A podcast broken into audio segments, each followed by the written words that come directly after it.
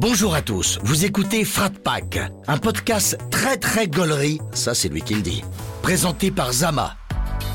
Dans chaque épisode, Zama reviendra sur le parcours de son invité à travers le prisme de l'art. Cinéma, musique, série, télé, rien ne lui échappera parce qu'il est vraiment, mais vraiment très talentueux.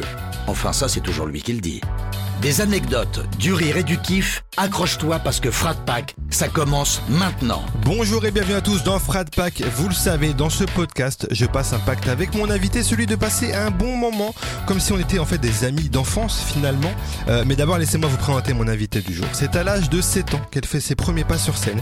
Et même si entre-temps, vous l'avez peut-être vu, entre autres, travailler dans un Franprix, chez Buffalo Grill ou un anniversaire d'enfant, aujourd'hui, elle brille de par son talent et son travail, que ce soit en télé, en radio ou sur scène, elle nous raconte la vie de tout le monde des autres. C'est Tania Dutel. Comment tu vas, Tania ? Bah écoute, ça va très bien et toi ? Bah ça va très bien, je te remercie, je suis content de te recevoir. Bah écoute, merci. Et merci pour cette présentation qui me prouve que c'est possible de trouver des informations sur moi sur internet. Oui, et que beaucoup. Donc les journalistes, quand ils me demandent racontez-moi votre parcours, peut-être qu'ils abusent un peu. C'est un peu chiant. Tu vois, en fait, je me mets toujours à la place d'invité. Je me dis, en fait, pourquoi elle va répondre la même chose qu'elle a répondu partout ailleurs, tu vois. Tout à fait. C'est intéressant pour personne, j'imagine. Ouais. Donc, on évite ce genre de choses quand même. On va revenir un peu sur ta vie et sur tes kiffs un peu en matière artistique. On va commencer par la musique. Qu'est-ce qu'on écoutait chez Tania quand on était petit ? Quand on était petit, donc moi, qu'est-ce que j'écoutais ? Ouais. Donc là, on va aller. Alors, moi, à l'école, tout le monde était fan des To Be Free. C'était pas du tout moi. C'était les Worlds Apart. Ah oui, ok. Voilà, moi j'étais Worlds Apart à fond, que je suis allée voir en concert d'ailleurs. Hey. Et après, on était sur du Britney, du Billy Crawford, de la base. Ouais, bien sûr. Et après, quand j'ai grandi, j'ai commencé à vraiment aimer les musiques plutôt anciennes, tout ce qui va être Motown. Et je sais pas, à 15 ans, je me suis retrouvée à acheter aussi un album de Elvis Presley que j'ai kiffé. Et donc, ouais, j'adore la vieille musique. Bah, c'était varié, j'ai l'impression quand même, en règle générale. Ça va, il n'y avait pas un genre précis. Tout à fait. Du côté du papa, il y avait du Balavoine, il y avait du Julien Clerc. Donc il y a quand même eu une bonne culture. Une bonne culture musicale carrément. Et est-ce que tu te souviens de la première claque ? Justement quand t'es ado, tu disais quand t'as 15 ans que tu t'es prise, où tu t'es dit waouh vraiment là je kiffe ce que j'écoute quoi. Tu te souviens un peu ce que c'était ou pas ? Ou il n'y avait pas forcément un truc ? Bah chaque fois qu'il y avait un gros son, mais pour ça moi j'étais hyper commerciale, hein, les gros sons souvent je kiffais. Ouais. Mais c'est vrai que ado, j'étais surtout sur Britney Spears. Ouais, ça a été en même temps ça a été un raz-de-marée à ce moment-là, c'était incroyable. C'était incroyable carrément. Et t'étais quel genre d'élève toi à l'école ? Moi j'étais une bonne élève. T'étais une bonne élève ? J'étais une bonne élève. Il pouvait y avoir le fameux bavardage sur les bulletins, mais comme je faisais la plupart du temps marrer les autres, c'était pas des mauvais bavardages en fait. Ah oui. Mais non, j'étais bonne élève et j'ai toujours bien aimé l'école. C'est vrai, ça a été depuis toujours jusqu'à même après, parce que des fois quand on est jeune, on aime bien, tu sais, plus on grandit, on adhère au truc et tout, ça a toujours été... Alors, j'aime l'école dans le sens dans lequel on va apprendre des choses. Après, effectivement, quand il fallait rendre des trucs, j'étais comme tout le monde, c'était pas ma passion. Hein. Ouais, on est d'accord. Les dissertations, tout ça, oh là là. L'angoisse carrément. T'avais un rêve quand t'étais petite, la petite Tania de métier, un truc que tu veux faire ou pas forcément ? Le premier, c'était paléontologue. Ok. Parce que il y avait quoi ? Parce que j'étais passionnée par les dinosaures. D'accord. Tu sais d'où ça vient ? C'était quoi, Jurassic Park ou rien à voir ? Franchement, je sais pas. Jurassic Park, c'est sorti en quelle année ? Je crois que c'est sorti après que. Après c'est dans les années 90, mais écoute, honnêtement, je sais pas. Mais c'est le premier métier que j'ai voulu faire, Ouais, et après, il y en a eu d'autres, du coup, tu me dis le premier. Il y en a eu plusieurs. Après, j'ai voulu être médecin pendant longtemps. Et surtout médecin légiste. Et pendant tout le collège, j'ai voulu faire ça. Et toute une partie du lycée, c'est pour ça que j'étais partie en S. Et après, j'ai eu d'autres trucs. Je sais pas pourquoi, j'ai été prise de passion pour la peine de mort. Okay. Je lisais les livres de Robert Badinter.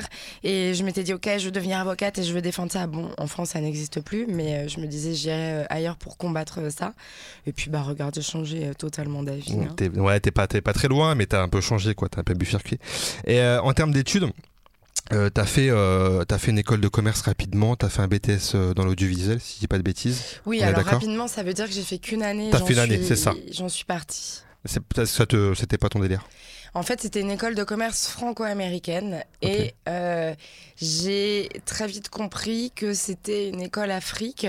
Et moi, en plus, clairement, j'avais pas les moyens d'être là-bas, en vrai.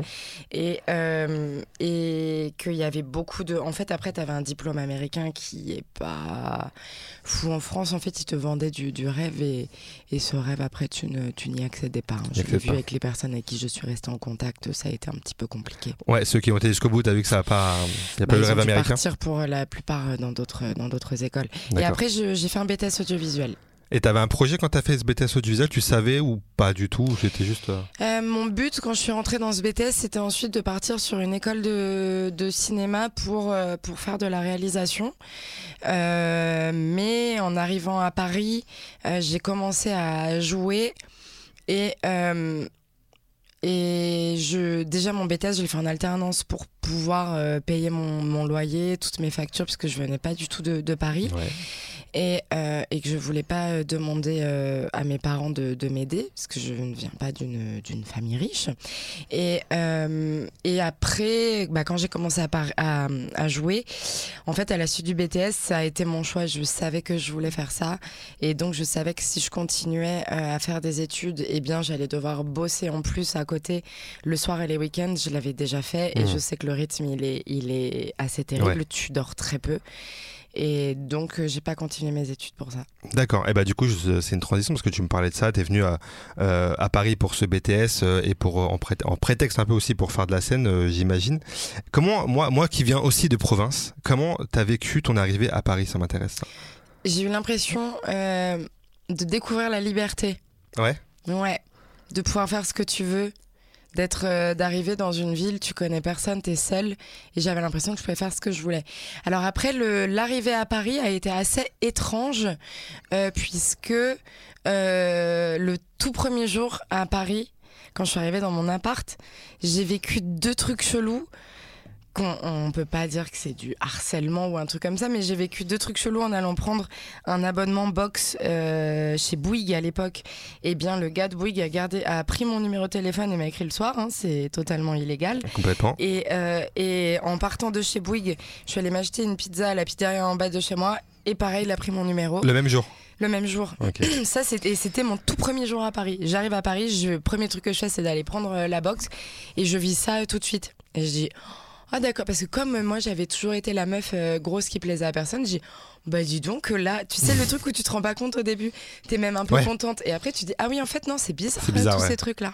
Bah, en même temps ça te donne un petit aperçu de ce que c'est Paris. Bon c'est pas que ça bien évidemment, non, heureusement, non, bien sûr. Mais quand tu viens de la province t'as peut-être, je sais pas quoi que je veux dire, c'est peut-être moins courant, mais on va dire que ça arrive dans les villages, tout le monde se connaît donc tu fais pas des trucs comme ça. Oui parce que t'as grandi dans un petit village près de Villefranche-sur-Saône. Ouais. On rappelle aux gens qui peut-être le savent pas. Aujourd'hui ça y est, tu te sens, t'es parisienne ou pas? Je me sens toujours campagnarde moi. Ouais c'est intéressant parce que du coup parce que là ça fait combien de temps maintenant, d'années? Je vais pousser le micro. Il n'y a pas de souci. Ok. J'habite à Paris depuis 15 ans. Ouais, donc ouais. Moi, dès que j'ai commencé à payer des impôts à Paris, je me suis dit, là, je suis parisien en fait. Il n'y a plus d'alternative, quoi. Ouais. Plus de secret. Mais toi, tu sens comment? T'as ta famille encore là où t'as grandi? Oui. Du coup, tu y retournes régulièrement? Ouais. Ouais, c'est important d'avoir ce contact, je pense, de débrancher de Paris un petit peu. C'est quoi le truc qui t'a le plus saoulé quand t'es arrivé sur Paris? Tu sais, après quelques mois, quand tu t'es adapté à la vie parisienne. Bah, je dirais le harcèlement de rue parce que j'avais peur en fait. J'avais peur puisque quand je le vivais, c'était vraiment des gars qui me suivaient complètement. Bah, la première année où j'étais à Paris, une fois j'ai dû aller me réfugier dans un bar. Une autre fois, je sors d'un comedy club, je me rappelle, et je rentre chez moi à pied. Donc il était tard puisque on sort enfin les comedy clubs c'est le soir. Ouais. Et en sortant, je me rappelle, je vois un gars qui est à ma gauche. Juste, enfin, je sens un regard sur moi, donc je regarde, il y a un gars qui me regarde, mais je calcule pas. Et en fait, après, c'était à 10 minutes à pied de chez moi, donc je rentre. Et en fait, au bout d'un moment, je sens que quelqu'un marche derrière moi. Et il y avait son ombre devant moi. Enfin, nos ombres, enfin, t'as compris, oui, avec le lampadaire qui était derrière, la science, tout ça. Bien sûr. Et en fait, je me dis, ok, je vais ralentir pour voir si vraiment il me suit. Donc, je fais comme si je sortais quelque chose de ma poche et je ralentis. Et l'ombre ralentit. Okay. Et là, j'accélère, l'ombre accélère. Je dis, ah putain, je me retourne et c'est le gars qui venait de me regarder. Et là, il n'y avait personne dans la rue, j'étais en panique. Puis, j'étais toute jeune, j'avais 19 ans. Mmh. Et j'arrive chez moi et il y avait quelqu'un qui était en train de rentrer. J'avais pas de badge, il fallait faire le digicode. Et donc dès que j'ai vu cette personne rentrer, je me suis mise à courir pour pouvoir garder la porte ouverte et la claquer derrière. Il a couru derrière moi, mais il a pas réussi à rentrer derrière moi. Et avec le temps, t'as senti que ça a changé ce truc-là ou pas? De mon côté, oui, mais à en croire les témoignages, non. C'est ce que t'entends, ouais. Mais oui, pour moi, j'ai l'impression que ça a changé depuis le confinement. Alors, je suis aussi plus âgée, donc peut-être que j'intéresse moins. Les gars, on va pas se mentir, ils font chier les filles qui sont jeunes, en fait. C'est vrai. Donc, peut-être que je ne suis plus dans leur cible. Donc, moi, je ne le vis pas. Quasiment plus, très très très très rare, mais donc j'avais un peu espoir que ça s'était calmé, mais en fait non, c'est juste moi qui le vis moins. Ouais, il suffit d'entendre l'histoire à droite à gauche pour voir que c'est toujours aussi présent, quoi, malheureusement. Donc je disais un peu en intro que t'as fait du théâtre très jeune, quand t'avais 7 ans, c'est ça ? Oui. Et est-ce que tu te souviens de la première fois où t'es montée sur scène pour faire des vannes, vraiment toute seule ? Tu te souviens de ce moment-là ou pas ? Oui. Tu l'as vécu comment ? Beaucoup de stress. Ouais. Malgré le fait que tu sois habitué à faire un peu de scène, un peu de théâtre et tout, ça t'a. C'est vu que c'est l'exercice est différent, ça t'a. Quand tu fais du théâtre, t'es avec une troupe et même si tu te plantes, il y a quelqu'un qui peut te récupérer. Là, quand t'es seul sur scène, t'es seul sur scène. Ouais. Et donc ça a été beaucoup de stress. C'était un bide ou c'était une réussite ? En fait, ma toute première fois, c'était un casting pour une émission, mais sur une chaîne locale. Ouais. Et ce casting, je l'ai eu alors qu'on était beaucoup. Donc, je suis partie d'une réussite, mais pour, dans cette émission, faire un bid. Ouais. Ok. Oui, c'était le succès du casting, mais après, la finalité, c'était pas joyeux. Et ta première scène, vraiment, tu sais, en comedy club, tu parlais des comedy clubs. Tu t'en souviens ? C'était où d'ailleurs ? C'était dans lequel ? Du coup, c'était pas vraiment un comedy club, c'est une scène ouverte. C'est le Changeman Comedy Club. Ok. Et c'était le 3 mars 2008, 9. T'as la date exacte ? J'ai une très bonne mémoire. Ouais. C'était à quel jour ? Le 3 mars, tu te rappelles ? C'était un lundi ou un mardi. Ok, on va vérifier ça, mais je te fais totalement confiance. Et alors, du coup, il faut la bonne année. J'ai eu mon bac en 2007, en 2009, c'était 3 mars 2009. Ok, là, je te fais totalement confiance, je vais absolument pas vérifier, mais je vois que t'as une assurance qui fait que j'ai envie d'y croire, quoi. Que c'était un lundi ou un mardi. J'ai envie qu'on vérifie. Tu veux qu'on vérifie ? J'ai envie qu'on vérifie. Vas-y, on va vérifier, tout de suite. 3 mars 2009, c'était un quel jour ? 3 mars 2009. C'était un mardi. Voilà. Incroyable. Là, je suis impressionné. On peut arrêter là-dessus. Là, ça m'a choqué. Tu vas faire beaucoup de scènes ouvertes. Tu vas multiplier justement ces scènes ouvertes un peu à droite à gauche, qui étaient moins nombreuses qu'aujourd'hui où il y a beaucoup de plateaux justement. Tu bosses en parallèle, j'imagine. Plus tu fais des scènes, plus ça te conforte dans l'idée. C'est bon, c'est sûr que tu veux faire ça. Il n'y a plus de doute sur le fait de faire un métier d'humoriste. Oui, mais après, il y a quand même des doutes qui arrivent de temps en temps. Tu vois, j'ai eu une phase... Donc, j'ai commencé en 2008 à faire de la scène, mais moi, c'est mon métier depuis 2016. Je suis devenue intermittente. Entre-temps, j'avais des jobs alimentaires. Et justement, sur 2014-2015, je me disais, bon, de toute évidence, je vais jamais réussir à en vivre, donc peut-être qu'il faut que je fasse autre chose. Et je m'étais intéressée à la mise en scène et j'avais contacté beaucoup de metteurs en scène pour leur demander s'il était possible d'assister à leur travail sans être payé, mais pour voir comment ils travaillaient. Je n'ai jamais eu de réponse. Et j'ai continué, puis finalement, j'ai réussi après à en vivre. Et t'as fait plusieurs métiers alimentaires. Est-ce que ça t'est arrivé, en parallèle de ton métier d'humoriste, de croiser des gens qui t'avaient peut-être vu sur scène, tu sais, avant, dans tes jobs alimentaires, ou pas du tout, tu vois ce que je veux dire ? J'ai bossé dans une école, et donc des fois, je voyais des étudiants, ouais. Ouais. Mm. Ça va, ça se passait bien généralement. J'étais pas très à l'aise, mais bon, c'est. Ouais, ça fait partie du truc. Ça fait partie du parcours classique, on va dire. Tania, je vais te montrer quelques petites photos, 4 petites photos précisément qui font partie de ton parcours, et tu vas me dire un peu ce que ça t'évoque. Là, ça va être la partie, tu vois, où t'as déjà un peu raconté. Je te donne les dates. Non, faut que tu me donnes les dates. Tu peux, ça peut être un petit bonus, c'est toujours impressionnant, tu vois.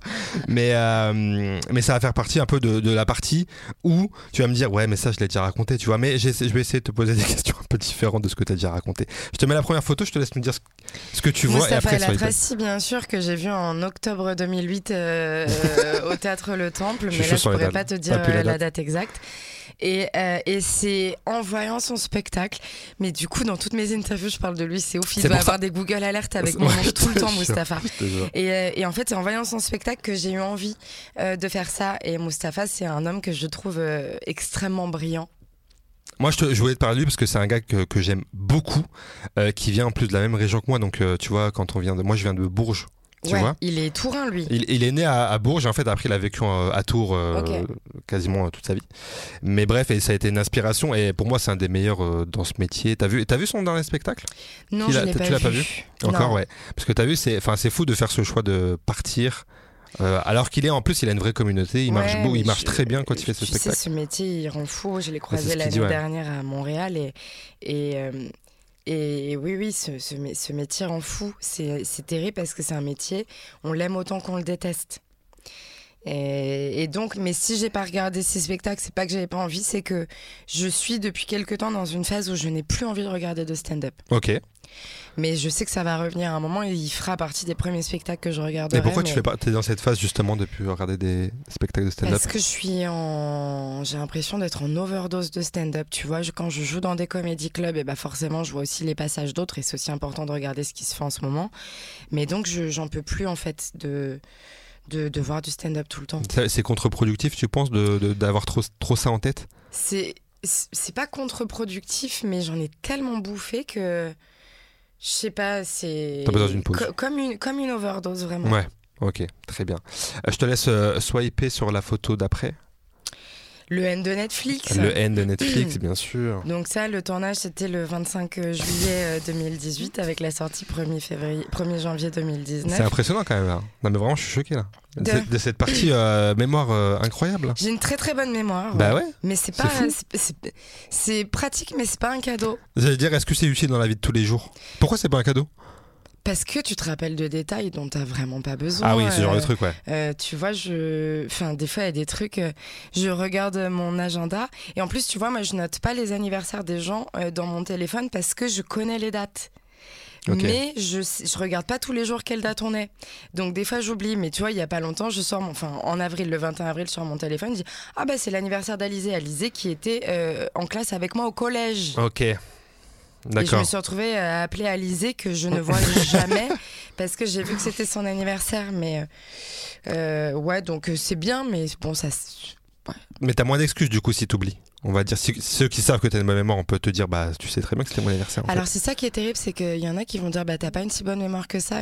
Mais oui, mais en fait je choisis aussi des fois ceux dont j'ai envie de me rappeler. Oui. Des fois j'ai des informations, j'ai pas envie de les avoir, je les ai. Mais si vraiment je me rappelle pas, bah c'est que ça m'intéressait pas en fait, tout simplement. Hein. Ouais, donc c'est un vrai message là pour ceux qui te rappellent pas, c'est que voilà, tout est dit. Mais il faut dire la vérité, il faut être honnête.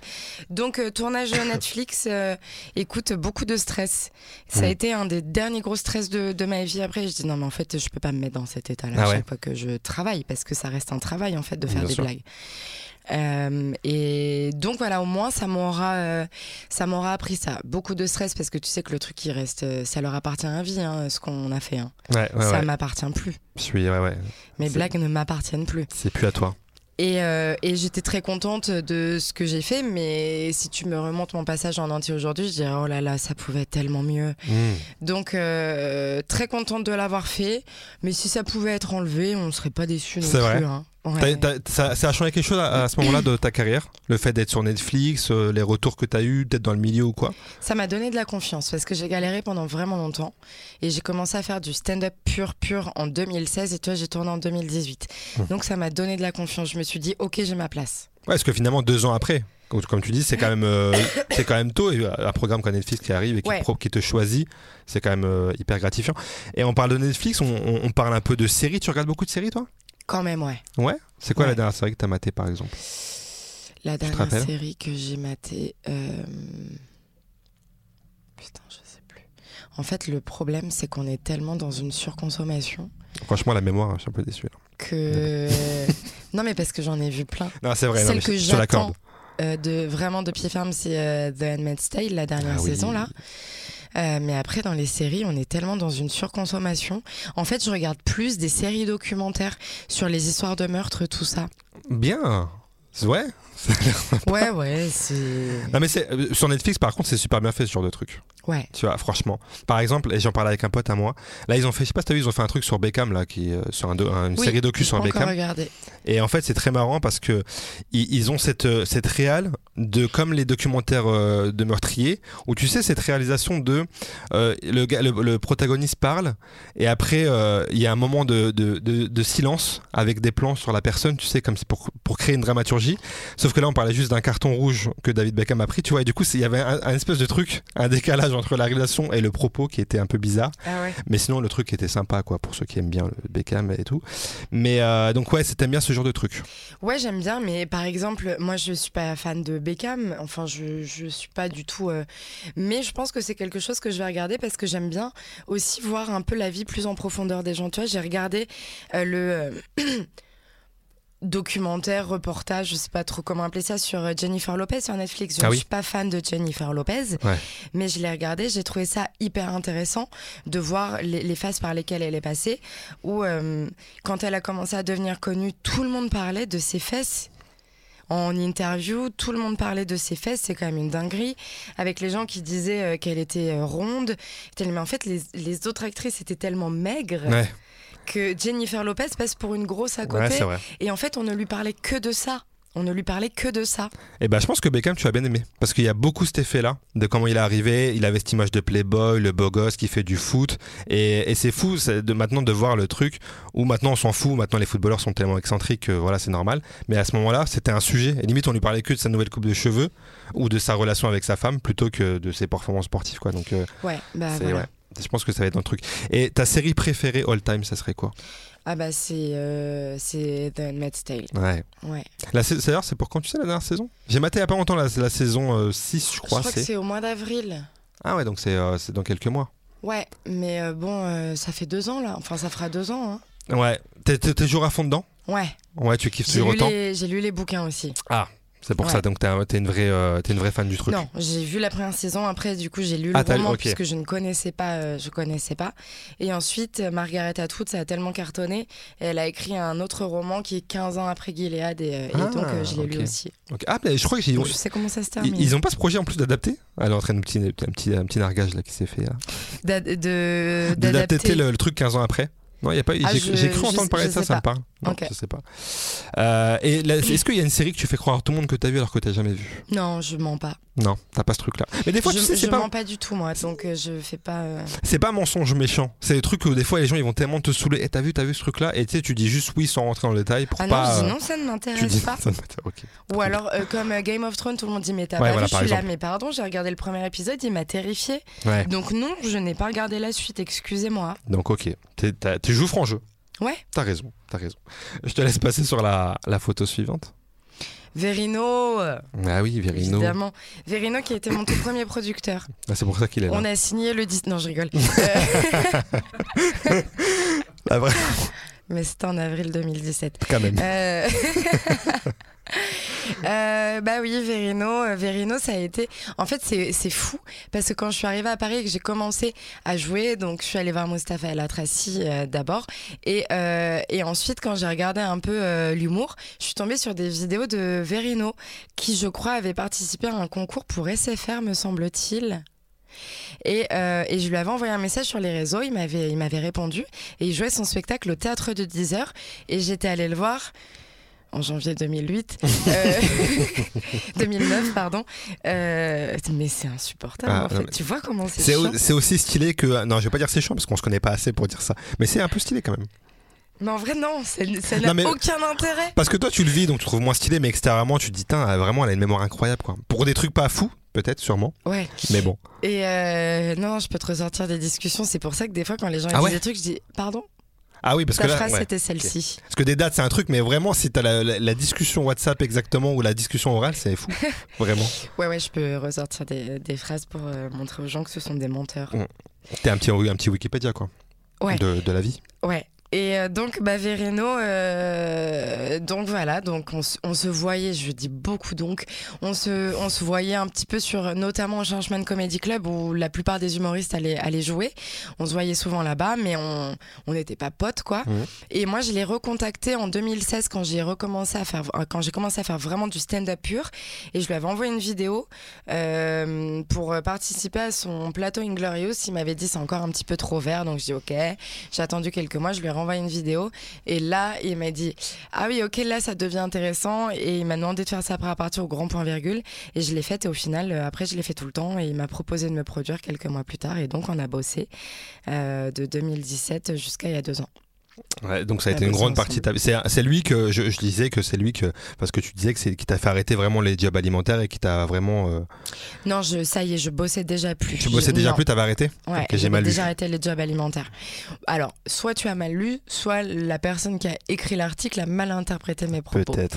Il ne faut pas oublier ça. Je vais dire que j'ai mal lu parce que j'ai pas envie d'incriminer les gens que je ne connais pas, mais et puis j'ai pas la même mémoire que toi, mais. Et t'as anticipé tout à l'heure une de mes questions, mais maintenant il y a beaucoup, tu parles de plateau. Il y a beaucoup de comedy clubs, ouais. Beaucoup d'humoristes. Ouais. Moi-même, quand je suis sur les réseaux, des fois, je vois des passages, tu sais, qui te suggèrent des gens que je connais pas du tout, mais qui sont là. T'en penses quoi de cette multiplication d'humoristes et de plateaux ? Tu trouves que c'est bien ? Tu trouves que ça dessert ? T'as un avis là-dessus ? Moi, je trouve que les comedy clubs qui ont ouvert, c'est super, parce que ça, en fait, avant, quand on jouait quand il y avait que des plateaux, on était payé au chapeau. Mmh. Et c'est pas fou. Ça te crée pas un statut. Là, les comedy clubs qui ont ouvert payent les artistes en cachet intermittent. Donc ça permet aussi à des gens, parce qu'il y a des gens qui sont très bons dans ce milieu, qui jouent depuis plusieurs années dans des comedy clubs mais qui n'ont pas de spectacle, donc ils peuvent pas vraiment vivre de ce métier, ou alors si, mais c'est que de l'argent au black et c'est pas fou quoi. Ouais. Donc l'ouverture des comedy clubs a permis de pouvoir créer des statuts à des gens. Ils ont pu obtenir le statut intermittent grâce à ça. Donc ça, je trouve que c'est super.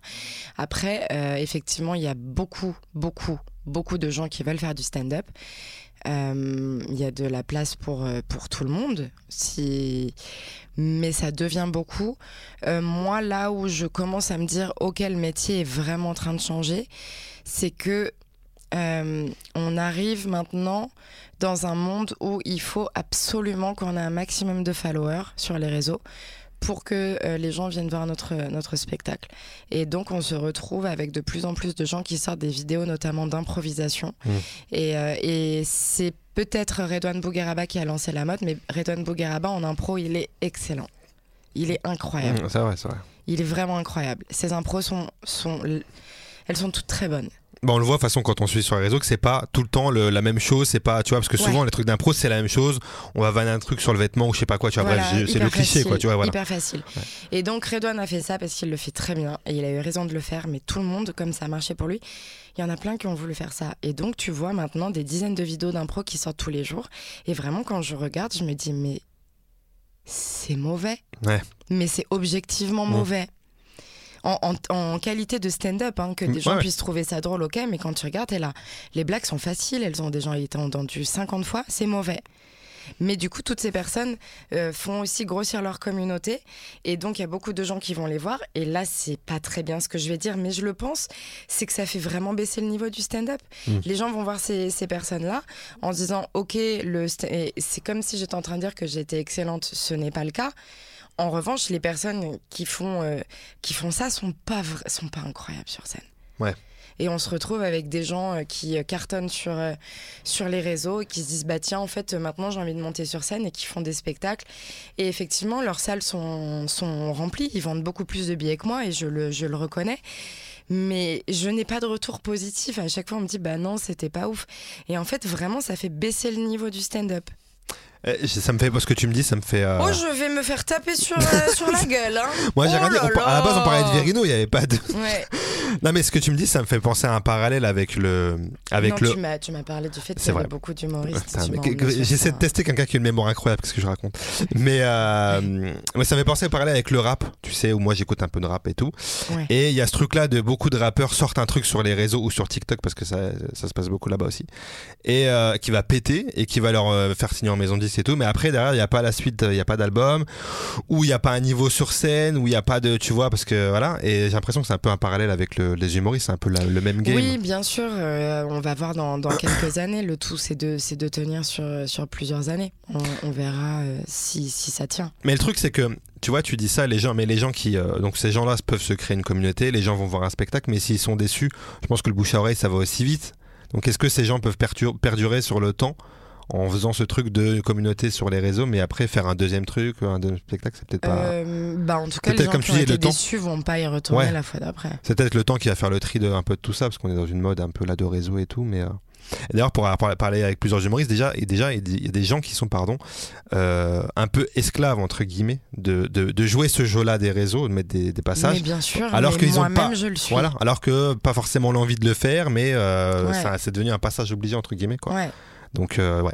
Ça c'est dur parce qu'on c'est beaucoup de pression il faut sortir du contenu pour avoir une communauté et on est là mais en fait on peut pas.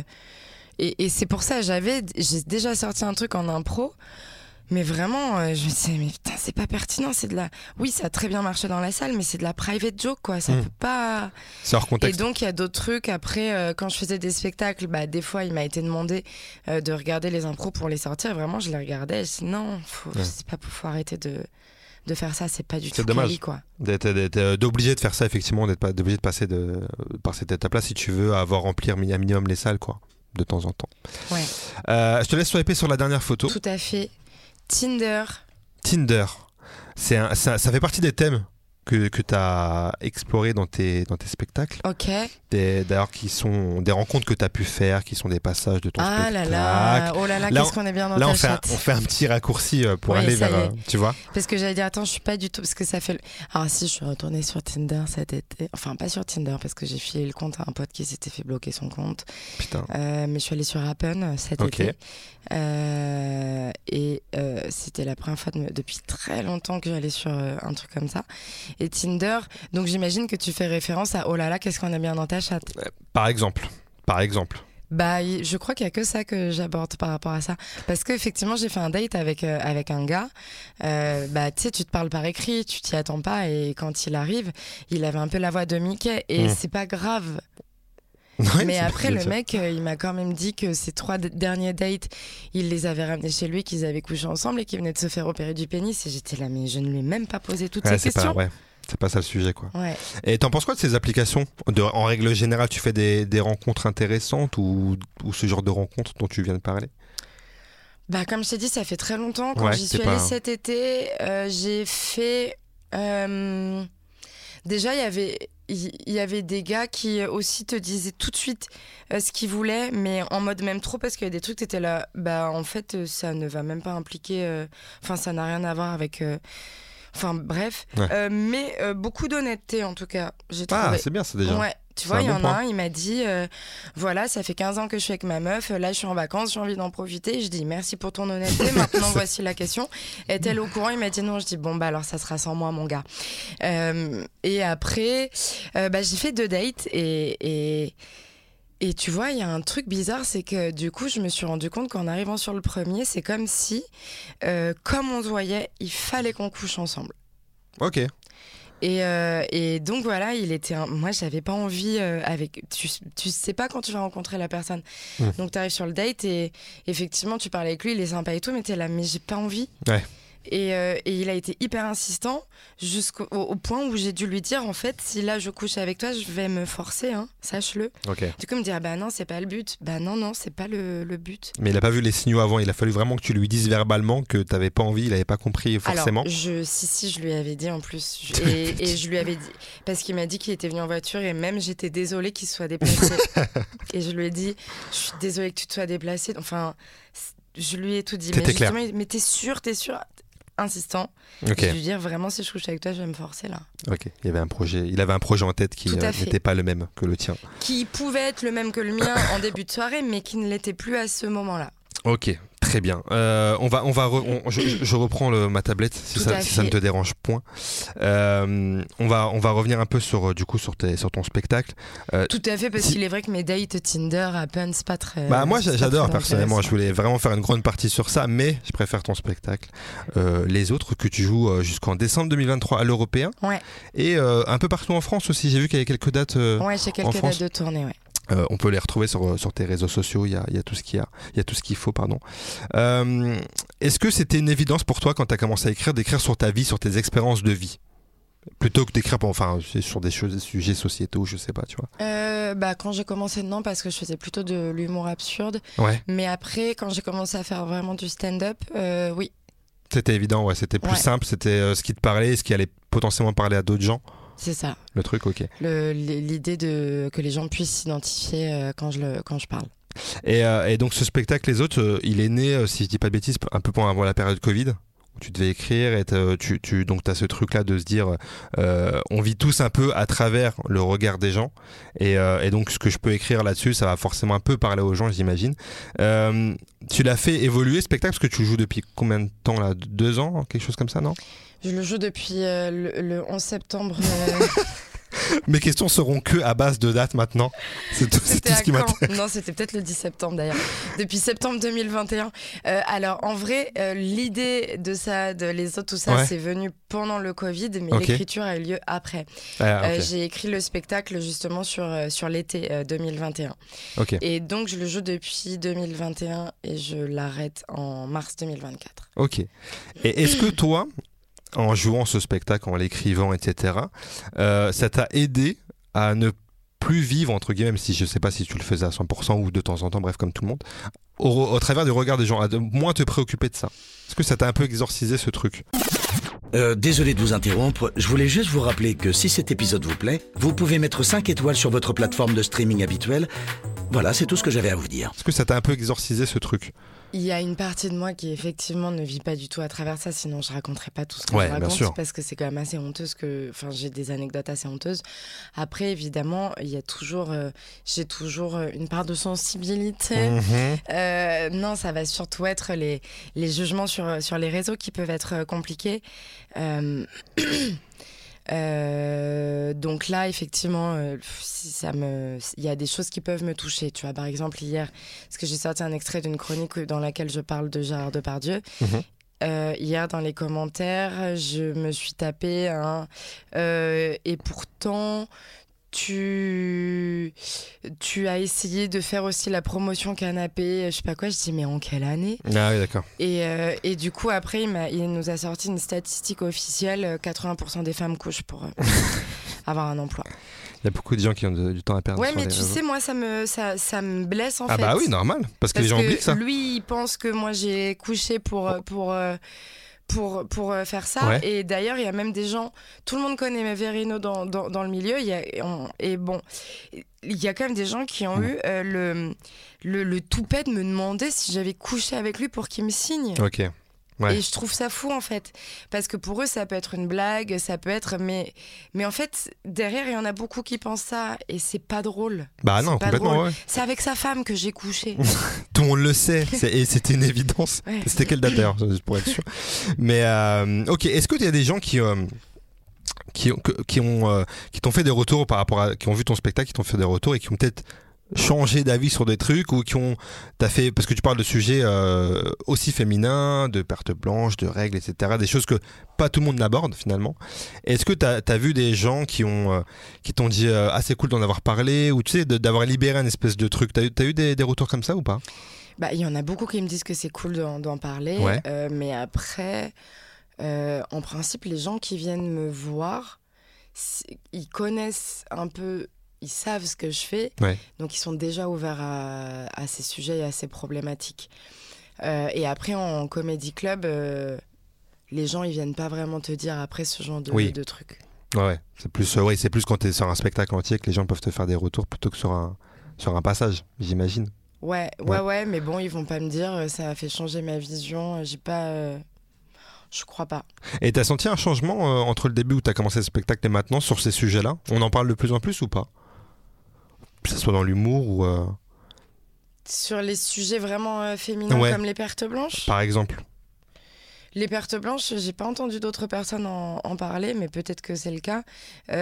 Après, il y a eu beaucoup de sketchs sur les règles, et ce qui m'énerve, c'est que du coup, il y a plein de gens qui disent toutes les meufs parlent de leurs règles. T'es là, oui, mais peut-être, écoute, les sketchs, peut-être qu'il y en a, ils sont pas du tout pertinents, mais les blagues ne sont pas les mêmes. Moi-même, j'ai sorti un passage sur les règles que j'ai reposté en story ce week-end, mais je parle pas des règles Enfin. J'explique pas, je parle pas de trucs dégueulasses, ouais, je raconte comment tu te retrouves confronté à une boîte de tampons pour la première fois de ta vie, et que sur le schéma, la meuf, elle a son pied posé sur la cuvette, je dis d'accord, donc en plus je dois me déchausser. Et la première fois où je suis allée à la piscine avec mon père et que ma mère m'avait donné cette boîte de tampons sans m'expliquer comment ça marchait, et que je l'avais mal enfoncée, et que je suis sortie de l'eau et qu'il y avait du sang partout, et que c'était la honte, ouais, c'était la honte vraiment, et je l'ai hyper mal vécu. Donc tu vois, moi je parle de ça, il y en a d'autres, elles peuvent raconter d'autres anecdotes, donc oui, c'est le sujet des règles, mais le fond, c'est surtout la honte, et c'est surtout ce qu'on vit. C'est plus le fond que la forme qu'il faut regarder plus en détail. Quoi. Oui. Mais en plus, tout comme les hommes peuvent parler de sujets, très souvent la même chose. Tu vois, ça peut arriver aussi qu'ils aient des sujets phares et que plusieurs humoristes hommes sortent la même chose. Et, ça pose moins de problèmes. Tu vois, je parlais encore avec un gars qui veut faire du stand-up, et il me disait je voulais parler de mon examen chez le proctologue, mais j'ai vu qu'il y en a déjà qui ont des blagues dessus. Et je dis oui, parce que tous les gars qui vont chez le proctologue font un sketch dessus, et c'est pas grave. Mais personne ne le fait remarquer. Alors que nous, dès qu'on va parler d'un truc féminin, c'est elles parlent toutes de ça. Et ça n'a pas changé, ces commentaires-là, non, justement. Ça n'a pas évolué. Non. Ok. Et t'as joué dans pas mal de pays différents. Est-ce qu'il y a une différence au niveau des spectateurs quand tu joues au Canada ou ailleurs sur ces sujets-là ? Tu sens que ça réagit différemment ? Les gens sont plus ouverts ? Au Canada, les gens sont beaucoup plus ouverts parce que déjà, le stand-up, c'est beaucoup plus ancien là-bas. Ouais. Il y a beaucoup plus de femmes aussi qui jouent. Et les femmes, c'est des Nord-Américains, et les Nord-Américains, ils y vont. Ouais. Et tu vois, les Américaines, elles... Pardon, je me suis éloignée. Les Américaines, elles rentrent vraiment dedans, quoi. Et les Canadiennes sont aussi des Nord-Américaines, et elles ont la même culture. Et donc, elles ont beaucoup moins peur, mais parce qu'elles se font aussi beaucoup moins juger, donc elles y vont. C'est plus simple. Effectivement, moi, il y a des blagues qui passaient pas trop en France. Quand je les jouais au Canada, c'était vraiment autre chose. C'était compris. Compris. Ouais. Et après, il y en a que j'ai pu reprendre en France parce que les gens, ça y est, il y avait eu une évolution de « Ok, elle a un peu le droit de dire ça quand même ». D'accord. Ouais. Donc, t'as senti quand même une petite évolution sur certains sujets. Bien sûr. Par rapport au début et maintenant. Oui. Heureusement, c'est déjà ça. T'as joué en Thaïlande il y a pas longtemps. Ouais. Raconte-nous un peu ça. J'ai suivi un peu tes aventures sur Instagram. Ouais, je suis allée jouer. Enfin, j'ai fait Thaïlande, Hong Kong et Singapour. Ouais. Mais j'ai joué devant des expats français. Ouais. Oui. Donc j'ai quand même joué devant des Français. Ou peut-être pas français, mais en tout cas francophones, quoi. Okay. Écoute, c'était chouette. C'était cool. Ouais. C'est le public justement d'expatriés ou de francophones, c'est le même que tu peux rencontrer ici ou pas du tout ?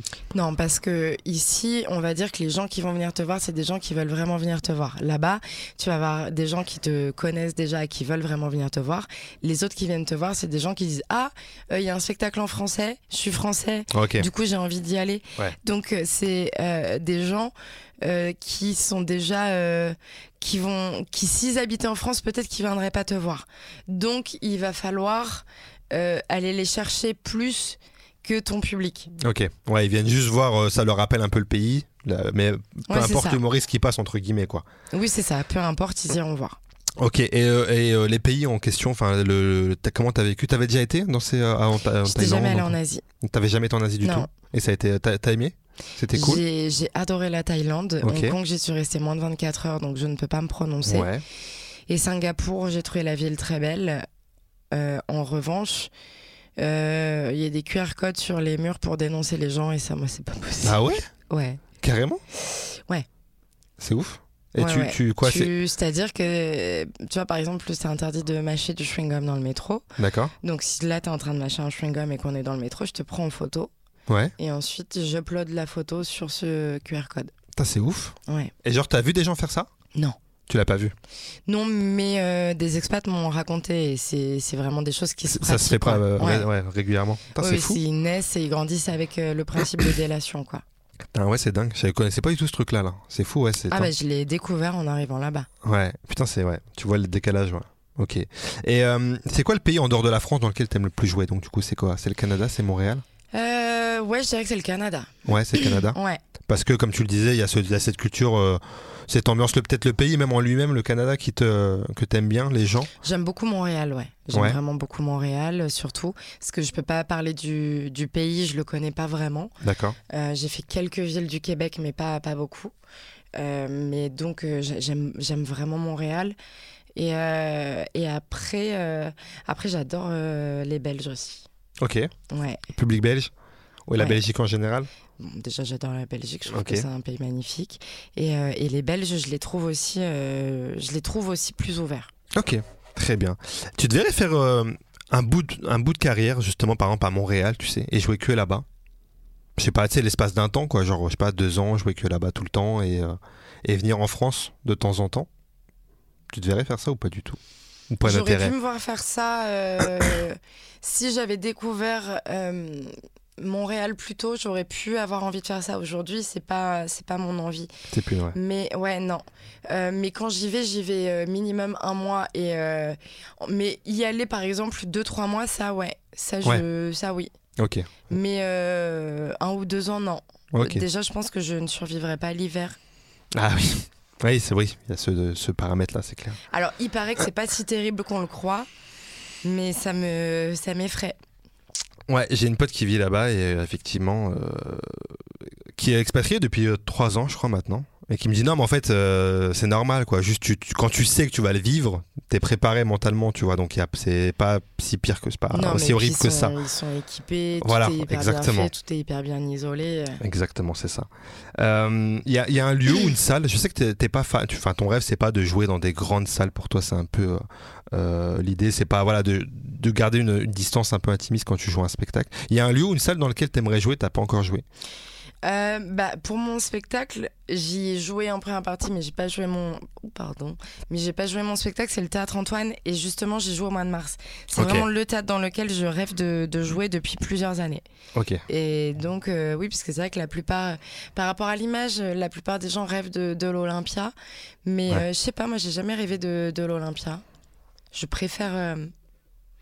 Et c'est pas une question que oui, mais c'est parce que tu pourrais pas le remplir, ça n'a rien à voir. Que je préférerais jouer 3 soirs, par exemple, dans une 400 ou 500 places, que un soir dans une 2000.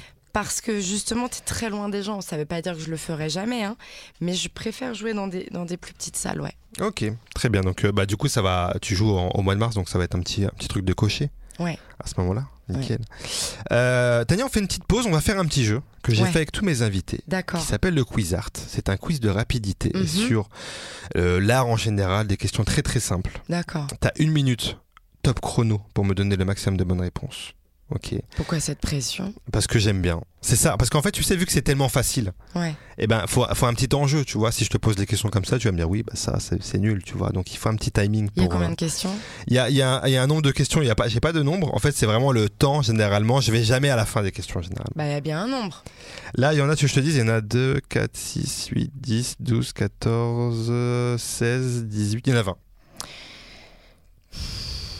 Bah, tu penses que tu peux aller jusqu'au 20 ? Là, pour l'instant, le maximum, c'est 14. Pour te donner un ordre d'idée. Ça fait 3 secondes par question. Retiens bien cette date, par contre. On est vendredi 13 octobre 2023. Donc,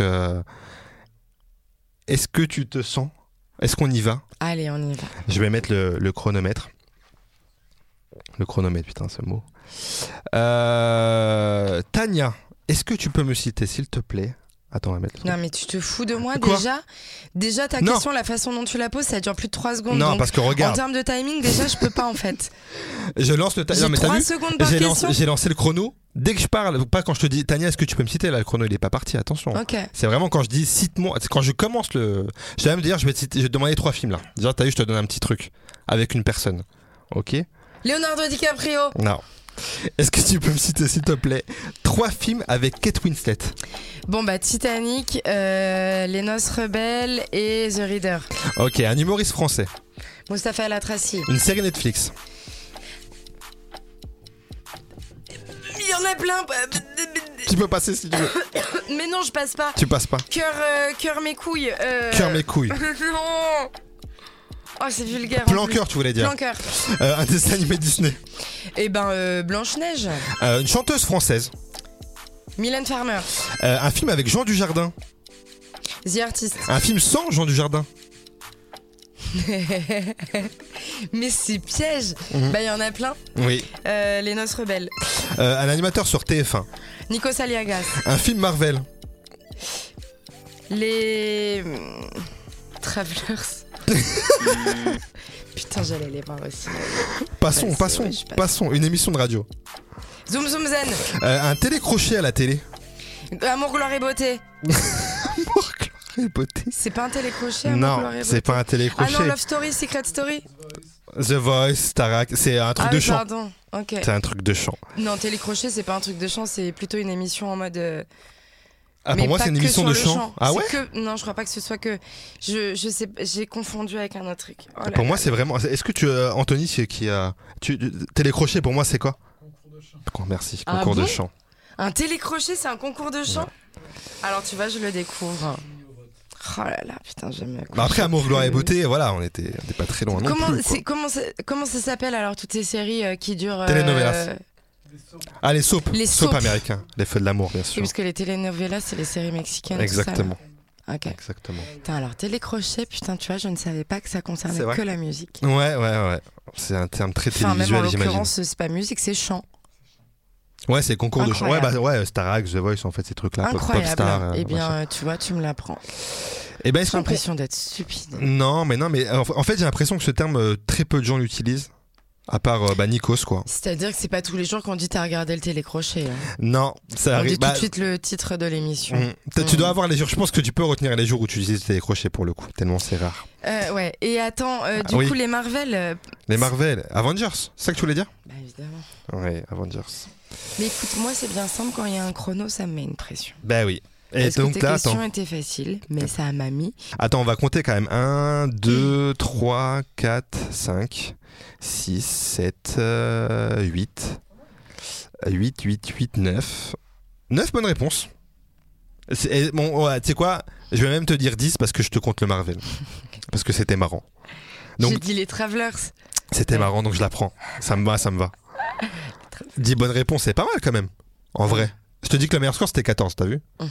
14, c'était Masca, le premier invité de cette saison, et il m'a répondu vraiment tac au tac, j'étais choqué. Alors qu'il me disait juste avant, tu sais, il a fait cette technique de, tu sais, moi je suis pas très bon à ces trucs là. Et puis il a répondu du tac au tac à toutes les questions. On parle de Zoom Zoom Zen sur France Inter, cette émission où tu fais des chroniques un peu plus générales, pas forcément des trucs qui te concernent directement, contrairement à ton spectacle. Ouais. Est-ce que c'est plus simple d'écrire un billet de 5 minutes sur un sujet donné que sur ta vie perso? On va dire qu'il y a avantages et inconvénients. Ça va être plus simple d'écrire sur un sujet donné, dans le sens où dans d'autres émissions il faut faire des billets d'humeur, et du coup j'ai déjà fait un remplacement, donc j'en ai fait un, j'étais là, je sais pas du tout quoi raconter, parce que du coup tu peux dire ce que tu veux. Donc là ça va être plus simple parce que nous on a un sujet donné dans l'émission Zoom Zoom Zen.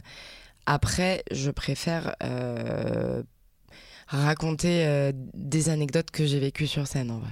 C'est plus ça te parle plus, j'imagine. Ouais, c'est plus surtout simple. Que des fois je me retrouve un peu bloquée avec certains sujets qui sont pas faciles à traiter. Ouais, j'imagine. Il y a un truc qui te vient là qui a été vraiment compliqué, où t'as dû te creuser la tête pour. J'en ai eu plusieurs. J'ai eu le travail forcé, j'ai galéré. J'ai eu sur la pauvreté, et franchement, qui a envie de faire des blagues sur les gens pauvres? Ouais. La semaine dernière, c'était la révolte par rapport aux violences policières. Ok. Bah pareil, j'ai vraiment galéré. Et est-ce que tu vois le fait de galérer sur ces sujets-là? Est-ce que ça t'apprend, enfin je sais pas, tu sais, dans ton écriture, ça t'aide après avoir galéré à, je sais pas, à développer des trucs, tu sais, à écrire plus facilement d'autres sujets plus simples ou pas? Non, pas forcément. Mais en fait, quand on galère aussi, on va trouver le moyen de contourner. Ouais, ok. Mais on peut pas le faire tout le temps, quoi. Ouais, j'imagine.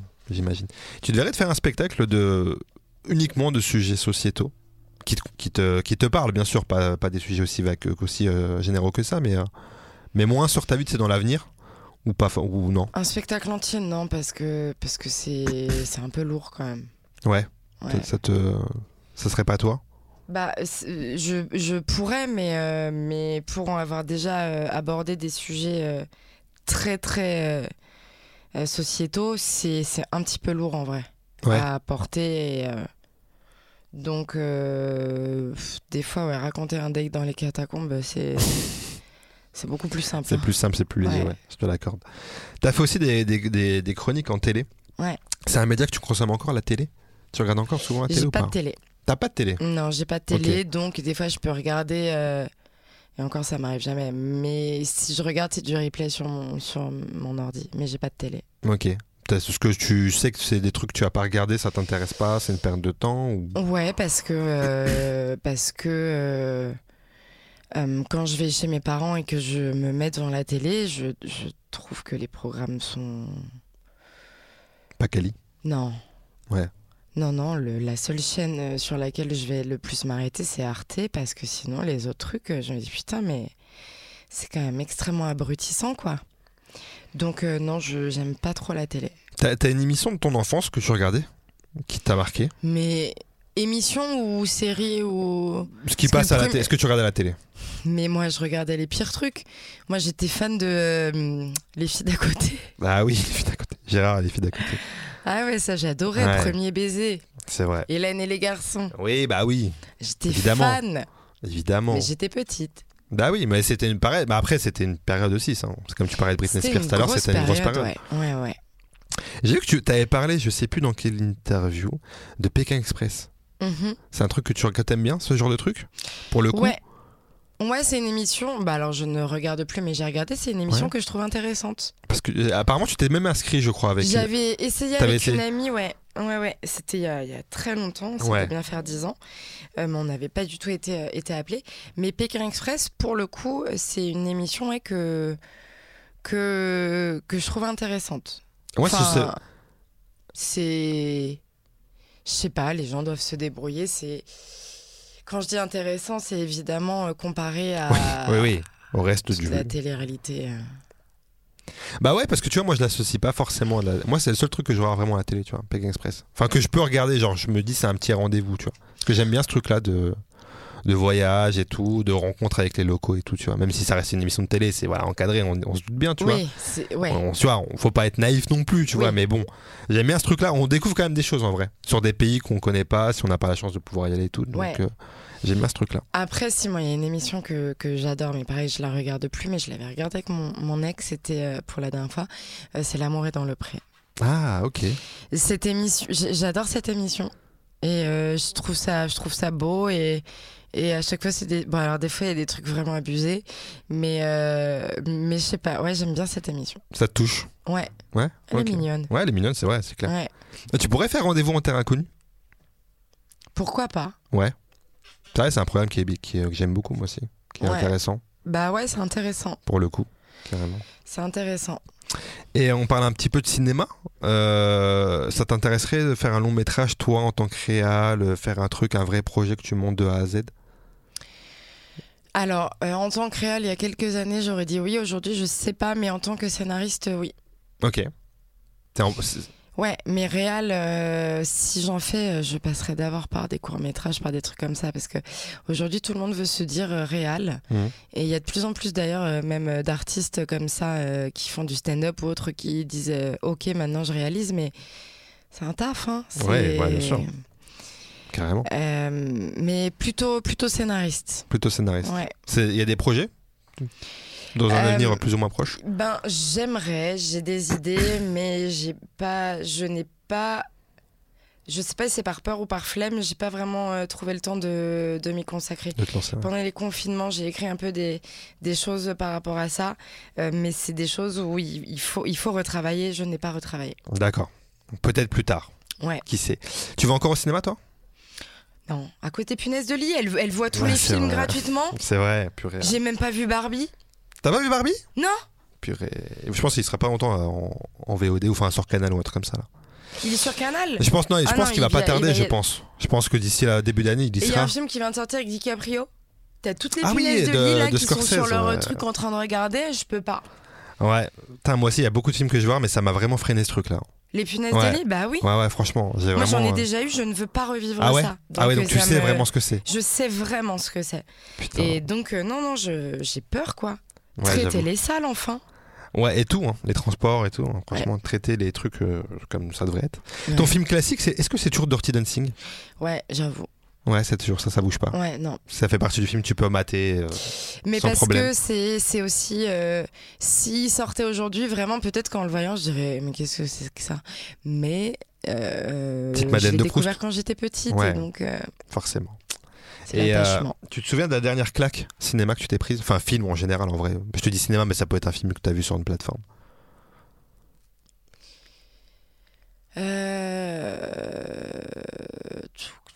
Parce que je sais que ça m'a... le film Birdman, je l'avais...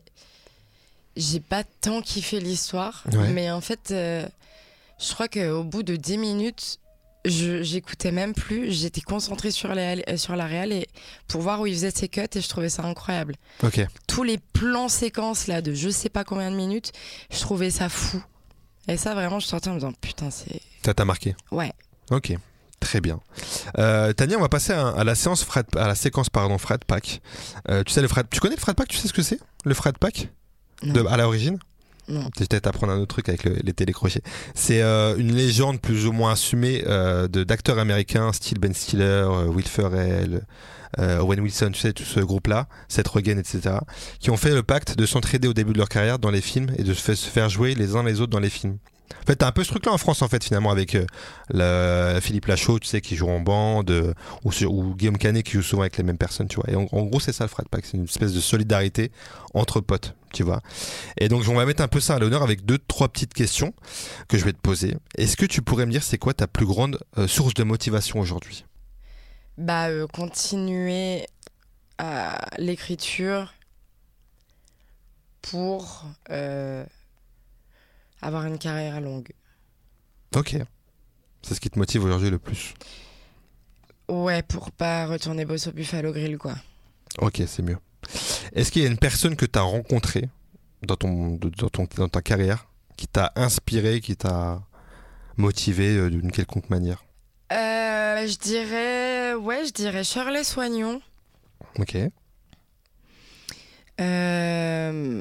Dans le sens où je trouve que tout ce qu'elle écrit, c'est hyper brillant. Et je l'ai vu bosser. Et donc, oui, ça m'a vachement motivée. Ouais. Ok, très bien. Un souvenir de ta carrière qui t'a marqué ? Je sais pas, une scène, un moment spécial mais c'est aussi assez récent. Ma participation au Late Show d'Alain Chabat. Ah oui, ouais. Carrément, ouais. C'est vrai que c'était charmé, hein. Ouais. C'est une très belle émission, bien produite et tout, avec un beau plateau, des invités de qualité, des intervenants de qualité. Merci, c'est vrai que c'était... Non mais franchement c'était stylé, ça devait être une belle expérience de faire un truc avec Alain Chabat dans son émission, dans son late et tout. Et ça aussi tu vois, ça fait partie des trucs qui te reboostent un petit peu ton ego, de dire putain il y a Alain Chabat qui m'appelle quand même, enfin c'est pas lui qui m'a appelé directement, on est bien d'accord. Bien sûr. Ça te booste un peu ton ego. Bon souvenir. Mmh. Et enfin dernière petite question, le message que t'aimerais faire passer aux gens qui veulent réussir de manière générale dans leur domaine, quel qu'il soit.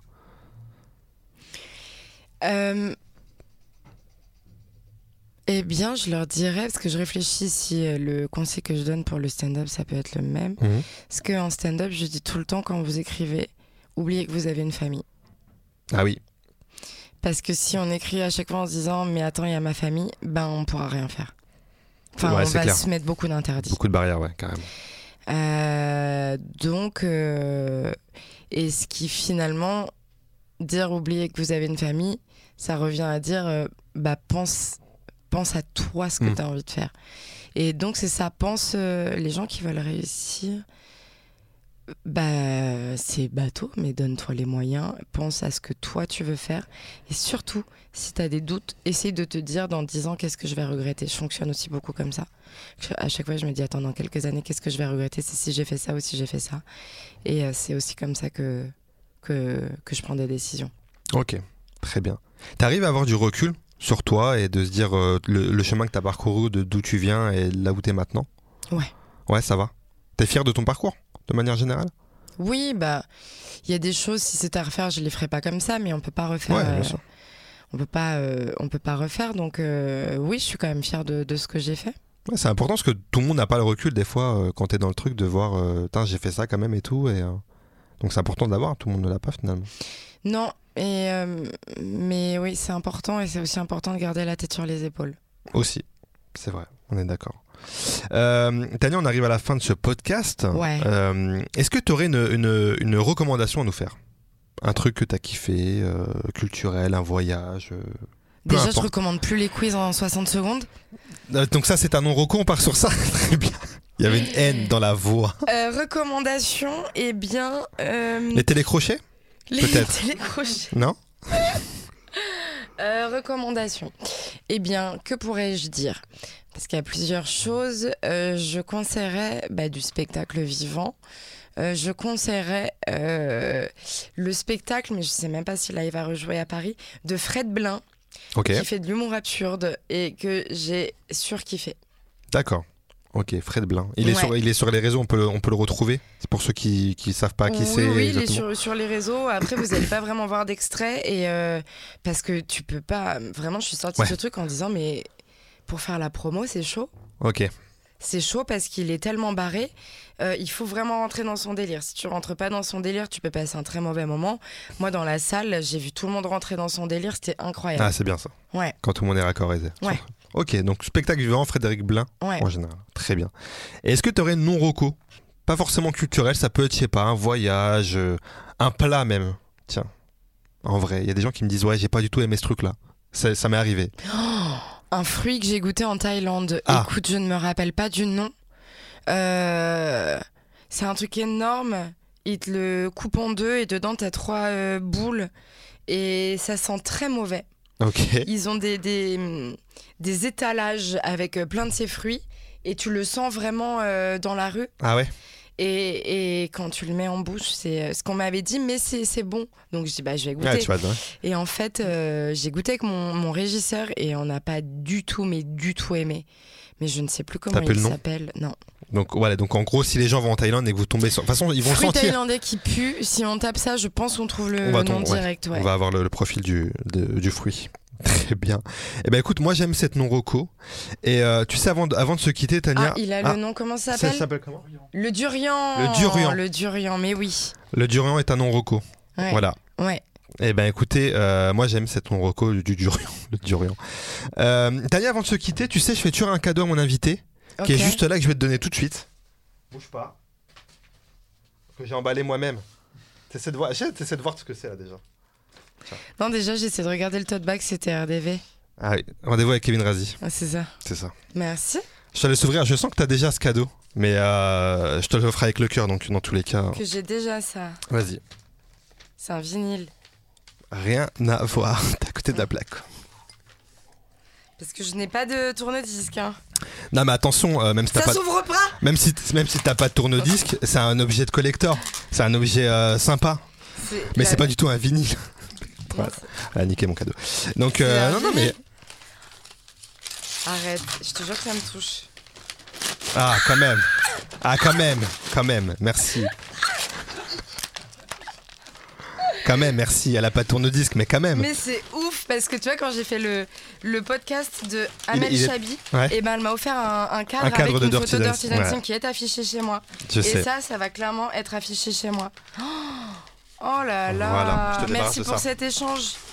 Tu savais que ça allait bien se passer en fait. Est-ce que ça s'est bien passé? Je savais, tu vois. Sur ma vie que quand j'ai écrit ça hier soir, je te jure, Tania, je me suis dit, c'est obligé qu'elle va me sortir ça à 2000%. Merci pour cet échange. D'où? Bah là je te le dis. Parce que vu que ça arrive à la fin, je sais que merci pour cet échange. Je te jure que je suis trop touchée. Ça te touche? Regarde, attends, tu veux que je te dise la vérité? J'ai envie d'acheter un tourne-disque juste pour ça. Putain, prochaine affaire. En plus, j'ai enlevé le. T'as vu, j'ai fait le. Attends, en pleine découverte du truc. C'est bon. Il y a plus de. Plus personne ne m'écoute. Ah non, c'est là parce qu'il y a des caches sur les autres caméras. C'est celle-là, ouais.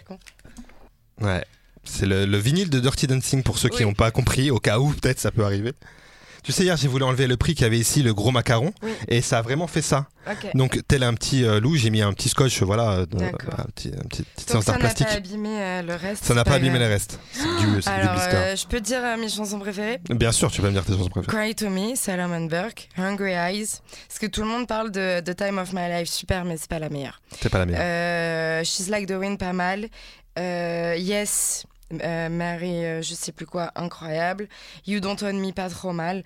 Oh, mais toute la BO, elle est géniale. Ah là là. Non, là, tu vois, il y a plein de gens qui disent Dirty Dancing et la BO, elle est incroyable. Déjà, bon, il y a au moins ça. Tu les mets d'accord, les gens qui te disent ça ? Qui te disent pas, non, attends, le film pas ouf. Il y a du Otis Redding, il y a. Non, c'est clair, BO, c'est vrai. Incroyable. C'est vrai, normalement, c'est, on est bon. Bon, je suis content, ça t'a fait plaisir. Oui. Vraiment, je suis content. Merci pour cet échange, Tania. Pour toutes ces dates, t'es sur scène à l'Européen jusqu'à décembre 2023 et un peu partout en France, Clermont, Nevers, Trappes, Pierrefitte, Metz, les dates sont sur tes réseaux sociaux. J'en ai rien à foutre en fait de ce que tu dis. Je l'ai vu. Mais là les gens, faut que les gens le sachent. J'ai complètement vu. Mais là je parle même plus à toi là, à ce niveau-là, on n'est plus là. Je suis vraiment en train de regarder les sons, je suis en train de me dire attends, il faut que j'achète un meuble pour mettre un tourne-disque dessus, il faut que je replace mon canapé. Putain. Là, c'est une réorganisation de la maison là, qui ça m'a bousillé ma journée. Putain, je suis désolé. Il faut que je revoie toute l'orga de mon appart. Je suis aussi content que désolé, sache-le. T'imagines, là vraiment, je t'aurais donné ça en début de podcast, il n'y aurait pas eu de podcast. Clairement, on est d'accord. Ouais, ok, d'accord. On est d'accord. Bon, tu peux te dépêcher, faut que j'aille faire les boutiques là. Faut que j'aille acheter le tourne-disque. Ouais. Tania, merci d'avoir été là, ça m'a fait plaisir de te rencontrer, de faire ce podcast avec toi, c'était très cool. Et Tania Dutel sur les réseaux pour voir où tu joues jusqu'à la fin de l'année et partout en France, je le rappelle. Ouais. Les autres, Tania Dutel, merci Tania. Merci à toi. Salut. Vous avez écouté Frat Pack avec Zama.